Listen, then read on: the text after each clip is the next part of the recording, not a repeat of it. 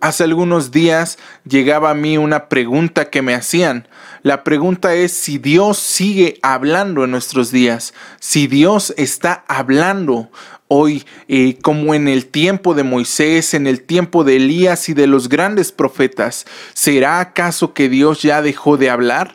¿O será acaso que nosotros somos los que hemos dejado de escuchar su voz?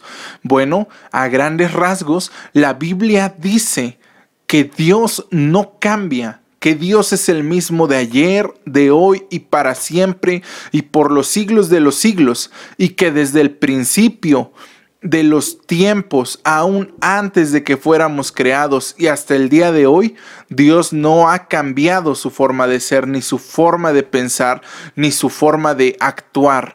Claro, hay ocasiones en la Biblia en las que pareciera que Dios ha cambiado, pero no es así. La verdad es que Dios sigue siendo el mismo desde el primer día de la creación. Y, hablo desde ese primer día porque es el día en el que nosotros ya tenemos esa conciencia. A partir de que Dios creó a Adán y Eva, Dios no, no ha cambiado desde que nosotros lo conocemos. Y eso nos da la seguridad de que en un pasado, antes de la creación del hombre, Dios no era diferente y que aún después Dios no será diferente de como lo conocemos ahora.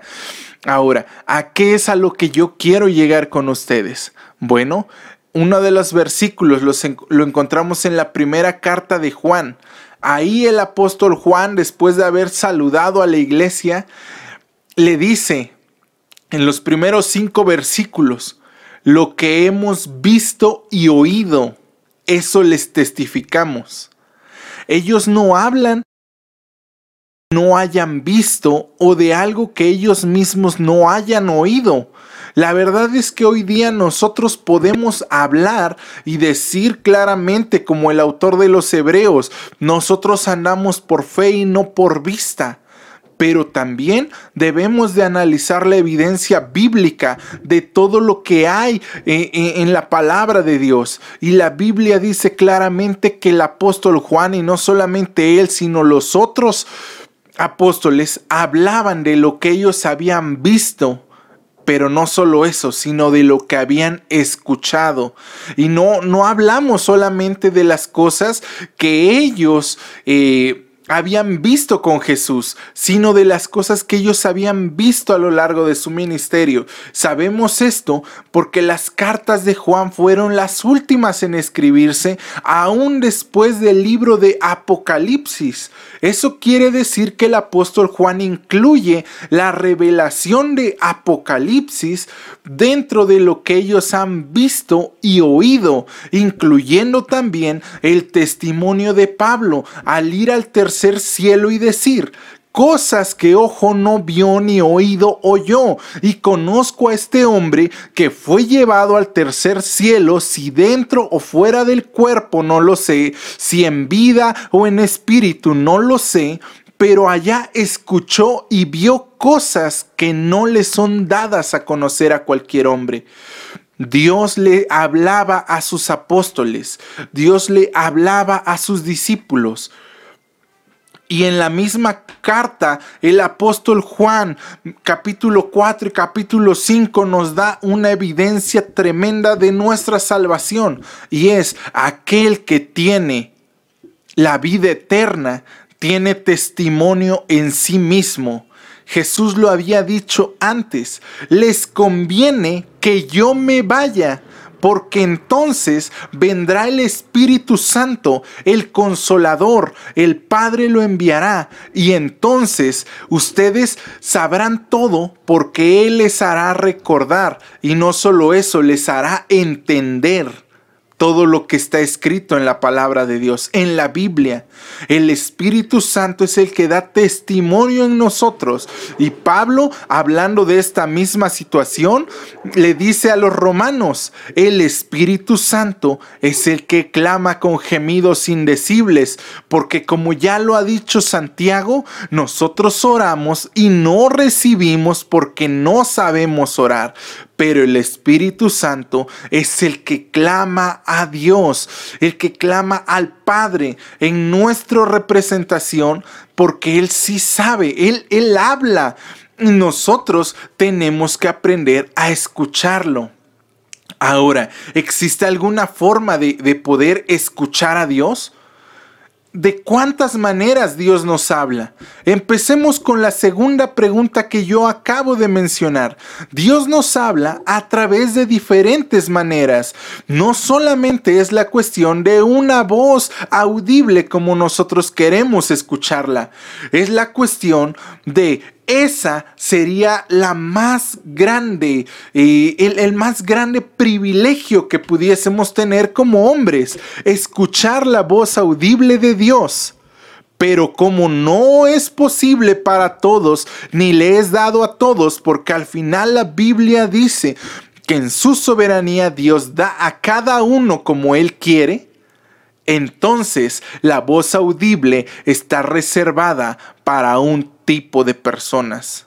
¿Qué tiene que hacer un hombre para pertenecer a ese tipo de personas o esa clase de personas? Nada. De la misma manera en la que no hacemos nada para escuchar su voz en las otras maneras. Simplemente Dios habla y hablará a mi vida y hablará a tu vida como a Él mejor le parezca. La voz audible de Dios es la primera de las formas en las que Dios habla. Dios le habló así al profeta Samuel, diciéndole, Samuel, Samuel. Y él se levantó y dijo, heme aquí, Señor, hablándole a Elí. Y Elí le responde en dos ocasiones, yo no te llamé, ve a dormir. La tercera ocasión le dice, ahora entiendo que es Dios hablándote.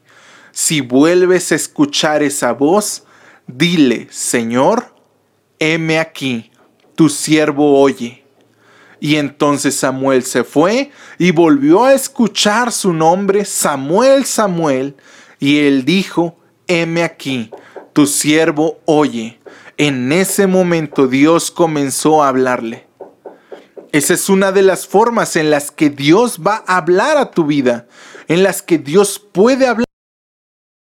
La segunda, Dios hablará a nuestro espíritu, porque es en nuestro espíritu donde viene el discernimiento. El discernimiento es el arma más poderosa que Dios le ha dado a sus hijos. El problema es que nosotros no sabemos discernir y no sabemos discernir por una de dos razones. O porque nuestra mente está cauterizada por el pecado o porque no queremos escuchar a Dios. Así de sencillo. El Espíritu Santo hablará y nosotros vamos a discernir qué es el Espíritu Santo. ¿Cómo sabremos qué es el Espíritu Santo? Bueno, dice la palabra ahí en el libro de los reyes que el profeta Elías, habiendo asesinado a los 450 profetas de Baal, él sale huyendo de Jezabel y camino hacia el desierto decide acostarse debajo de un enebro, no sin antes decirle a Dios, mátame, no soy yo mejor que mis padres. El ángel baja, algunos han leído la historia, baja y le da alimento y le dice, levántate y come en dos ocasiones. Y luego le dice, levántate, anda, largo camino te resta.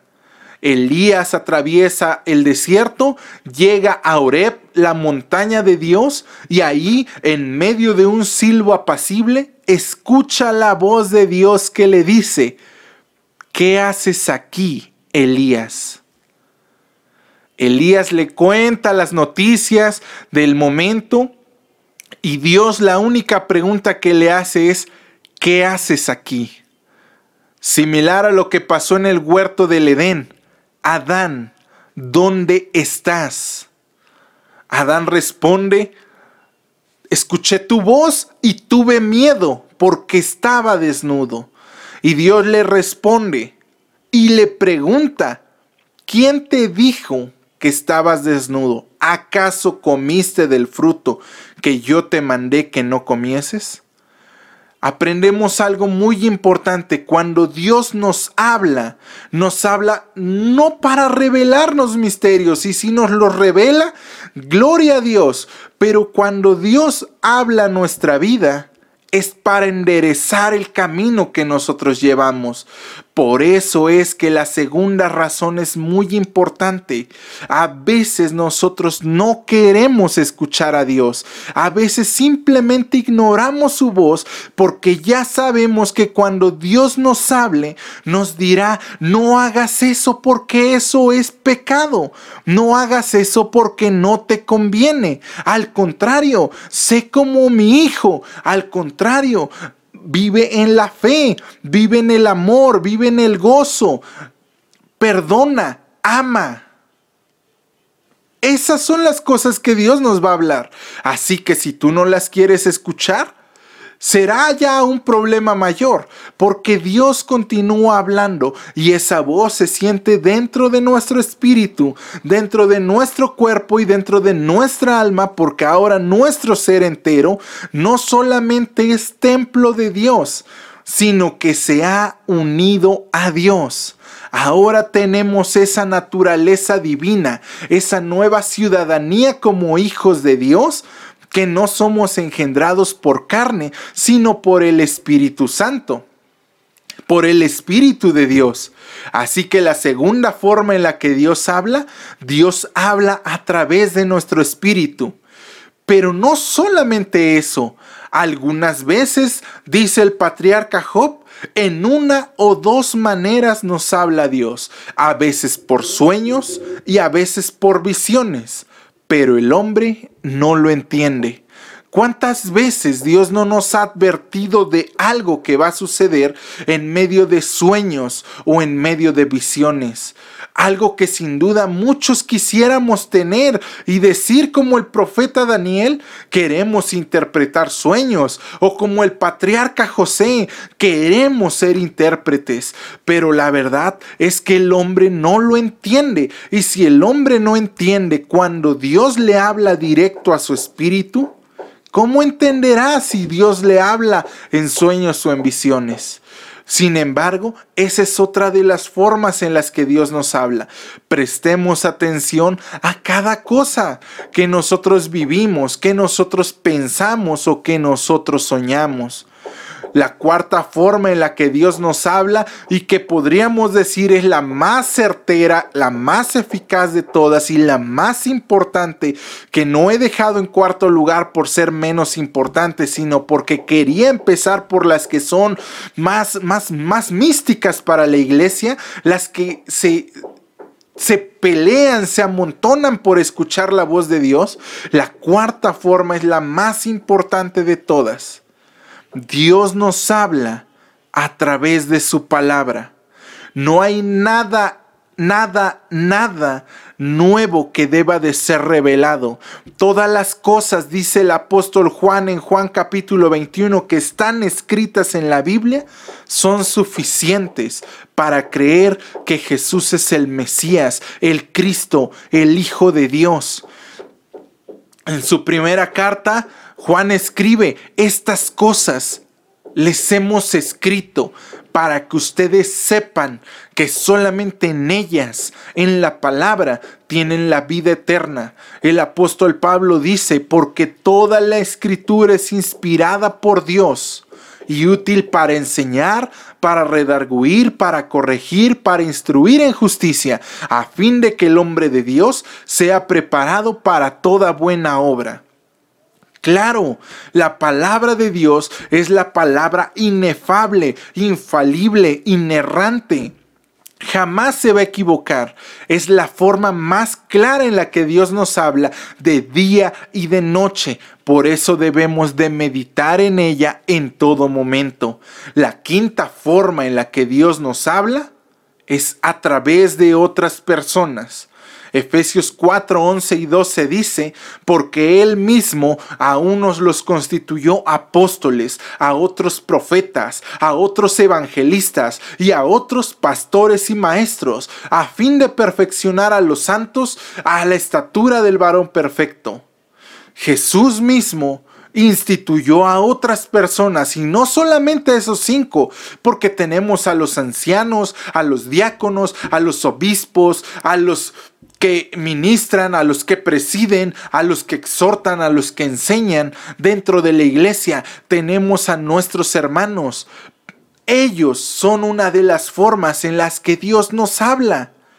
Si tú recuerdas el propósito de la iglesia es formar una sola familia para Dios y que un día todos y cada uno de nosotros podamos llegar a la estatura del varón perfecto.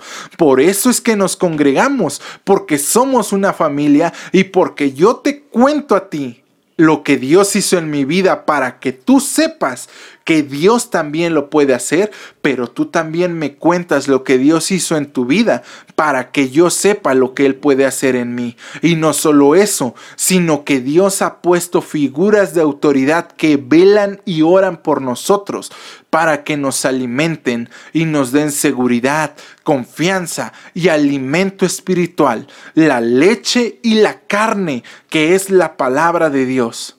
Así que hermanos, amigos, conocidos, visitantes y todo aquel que está viendo este video, Dios sigue hablando y Dios nunca va a callar.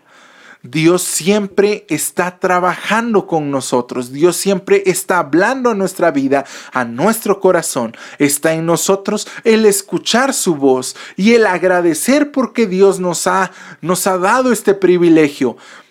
Y antes de, terminar este video, quizás alguno de ustedes se preguntará, oh, es que yo jamás he escuchado la voz de Dios, ¿cómo puedo hacer para escuchar la voz de Dios? Bueno, te daré una clave súper importante que está en el libro del profeta Habacuc. Habacuc capítulo 2, versículo 1 y 2 dicen de la siguiente manera, sobre la fortaleza, sobre mi guarda estaré y sobre la fortaleza afirmaré el pie, para esperar lo que se ha de tocar, lo que se ha de contestar tocante a mi queja. Y el Señor me respondió, escribe para que pueda leer todo aquel que quiera leer. Esa es la clave para poder escuchar la voz de Dios. En medio de la oración, en medio del diario vivir, dice la palabra, sobre mi guarda estaré. Es decir, estaré pendiente de la voz de Dios. Estaré pendiente. ¿Y cómo puedo estar pendiente de la voz de Dios? Hablando con Él, orando a Dios. Solamente si yo le hablo, Él me va a hablar a mí y entonces yo podré escuchar la respuesta que Dios tiene para mi vida. Esa es la razón principal de nuestro ser, poder comunicarnos con Dios. Es el máximo privilegio que ahora tenemos, poder llegar y decirle, papá, aquí estoy. Sobre mi guarda estaré, estaré velando, estaré orando para ver qué, qué es lo que Dios va a hablar a mi vida. Segundo, sobre la fortaleza firmaré mi pie, porque no es por nuestras obras que tenemos ese, ese privilegio, es por el grandísimo sacrificio de Jesús que ahora podemos entrar directo a la presencia del Padre. Así que tenemos que pedirle, Señor Jesucristo, por favor, habla mi vida, Espíritu Santo, habla mi vida, papá, Dios, habla mi vida. Y en tercer lugar, he de esperar para ver lo que se ha de contestar tocante a mi queja. He de esperar lo que se ha de contestar tocante a mi queja. Es decir, seré paciente para ver qué es lo que Dios responde a lo que yo le estoy preguntando. Dios, ¿qué es lo que quieres que yo haga? ¿Qué es lo que quieres que yo entienda?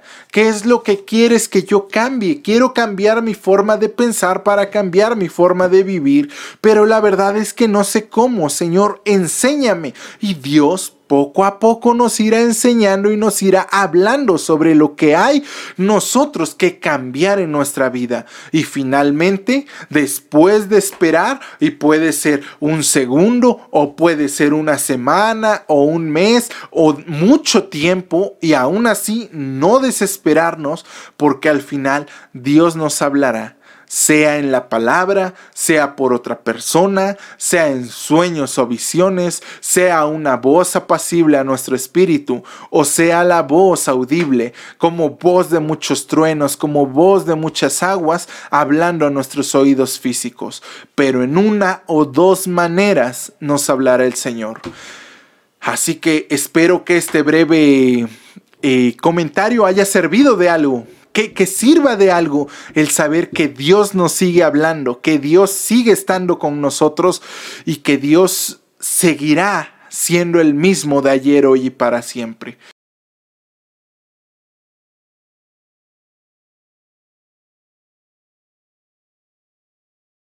Ahora ha llegado el momento de despedirme de ustedes. Este es quizás el último video del año que estamos subiendo. Como lo he prometido, estaremos subiendo nuevo material, más, más contenido. Y el día de hoy quiero terminar este video con algunos testimonios que me hicieron llegar y que yo quiero compartir con ustedes sobre la acción de gracias que, que damos a Dios por lo que Él ha hecho. Demos gracias a Dios porque ha terminado un año que muchos pensaban que no terminaríamos que muchos dijeron, ya el Señor viene, ya son las calamidades, la tribulación, todo, grandes cosas, pero hasta aquí nos ha ayudado el Señor y creemos que este 2021 será mejor, será mejor porque nosotros vamos de gloria en gloria, tomados de la mano de Dios, sabiendo que lo mejor siempre está por venir, una vida eterna al lado suyo. Así que amigos, me, me despido de ustedes.